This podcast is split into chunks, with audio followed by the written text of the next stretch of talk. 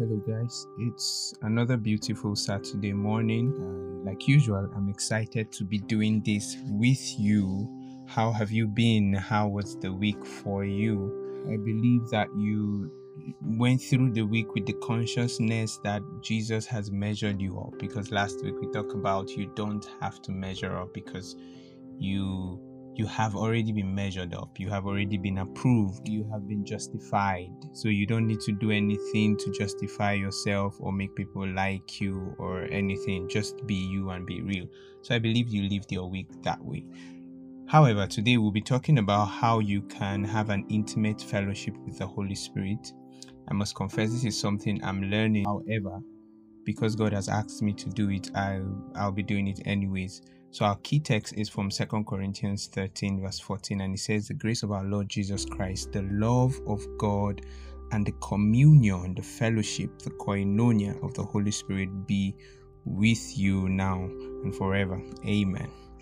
Now my first point is, does your heart yearn to know the fellowship of the Holy Spirit, to discover what that means at its deepest level? Do you want to enjoy fellowship? Do you want to enjoy communion with the Holy Spirit?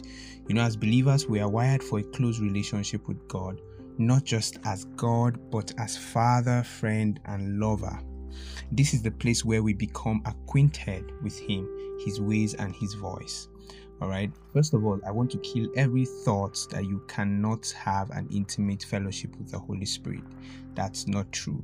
We are all as close to God as we choose to be. All right, we are all as close to God as we choose to be. Our first clue of what the fellowship of the Holy Spirit means comes from the Greek word translated fellowship in our key scripture verse. It is koinonia, which means communion, partnership, friendship, or participation. On a personal level, to have fellowship with the Holy Spirit is to commune, to become friends with Him by being actively engaged in a relationship with Him. The Holy Spirit is a person and not a thing or not a feeling, and He wants to have a relationship with you. He wants to have a relationship with me, all right? I'll be giving you 3 points to help you have that can help you have an intimate fellowship with the Holy Spirit. And it can also help you deepen your relationship with Him. The first point is, I want you to fellowship with the Holy Spirit by appreciating Him as a person. You see, at Pentecost, the believers were not waiting for power, radiation, experience, or ability. They were waiting for a person. But today we see the opposite. We wait for a feeling, we wait for an experience, we wait for a downpour, but we don't wait for the person. And sometimes when the person comes, he doesn't always come with a feeling, with a downpour, with a thunder, with a radiation, with power. No, sometimes he just comes gentle, and we don't even know he's there because we were waiting for power. But I want us to start relating with the Holy Spirit as a person and not a feeling, not a power, not something. You see, how sad, like I said, how sad is it that we wait for an experience instead of a person? Permit me to introduce you to another passage of scripture, John chapter 14, 16 and 17. And I will pray, Jesus saying, speaking to His disciples, says, "And I will pray for the Father, and He will give you another helper, another comforter, that He may abide with you forever, the Spirit of truth, whom the world cannot receive because it neither sees Him nor knows Him, but you know Him, for He will be in you." You see, Jesus said the Spirit of God will first dwell with us and then in us. With emphasize fellowship, company, friendship, companionship. In emphasizes ability, power, enabling, or strength. The Spirit of God was given to first be our friend, our company, our companion, before He can become our strength and power. Now we want the Spirit of God because we want power. But first, He was given to be our comforter, another comforter, or I will send another helper. So God wants you to enjoy fellowship with the Spirit before you activate His power from within you, from the inside of you. He will first be with you, and then He will also be in you.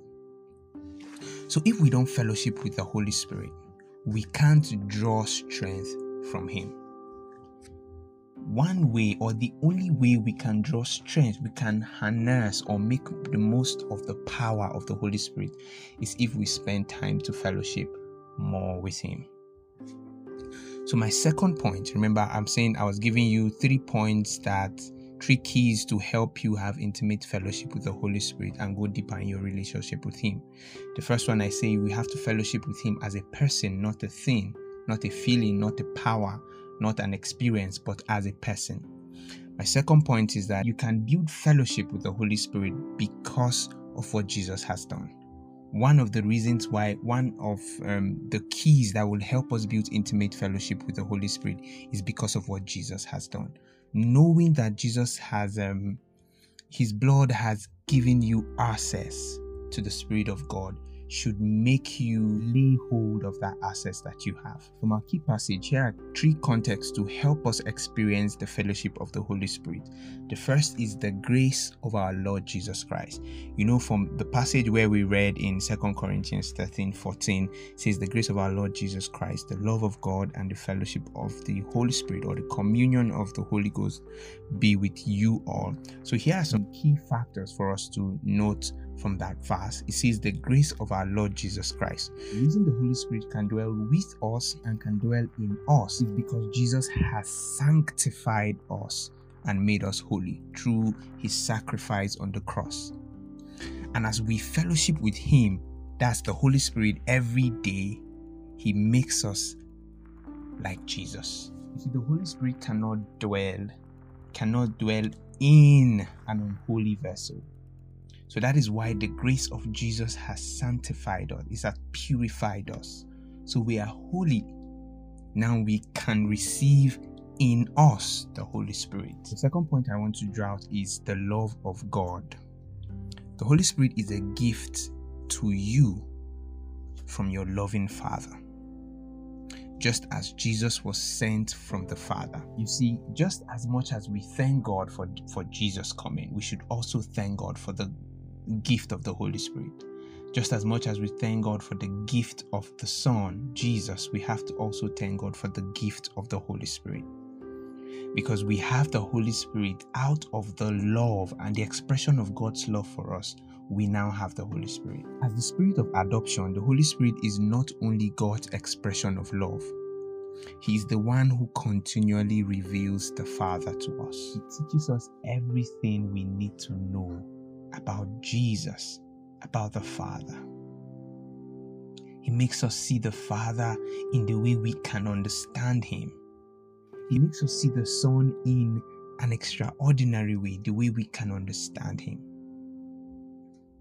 Every day, the Holy Spirit reveals the Father to everyone who is willing to see Him. My third point is, to fellowship with the Holy Spirit means to share with Him. You see, these 3 points can help us have an intimate fellowship with the Holy Spirit. The first point I mentioned is that we need to fellowship with Him as a person, not a thing. And the second point is we need to lay hold of what Jesus has done for us, which gives us legal ground to have fellowship with the Holy Spirit: His blood, His grace, and the love of the Father. Thirdly, we need to fellowship with the Holy Spirit by sharing with Him. For every relationship to be sustained, resources must be exchanged.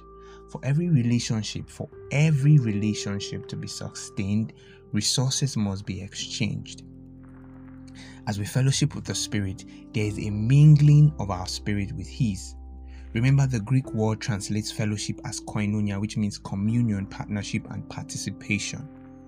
Among the things the Holy Spirit shares with us are companionship, His gifts, His fruits, access to the resources of heaven, His guidance and help, His anointing, and power. You see, we can't go after his gift. We can't first go after his power.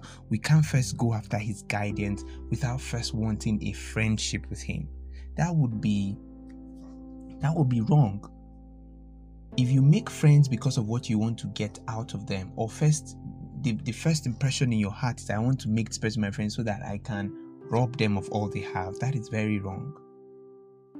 So we can't have what the Holy Spirit has for us if we are not friends with him.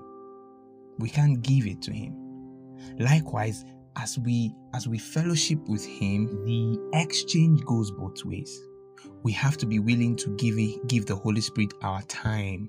We have to be willing to give him our love. We have to be willing to give him our attention, our interest, our respect, our honor, and we have to give him our all. You see, his interest becomes our interest. To receive the Spirit's help and comfort, we must surrender our weakness and need to him.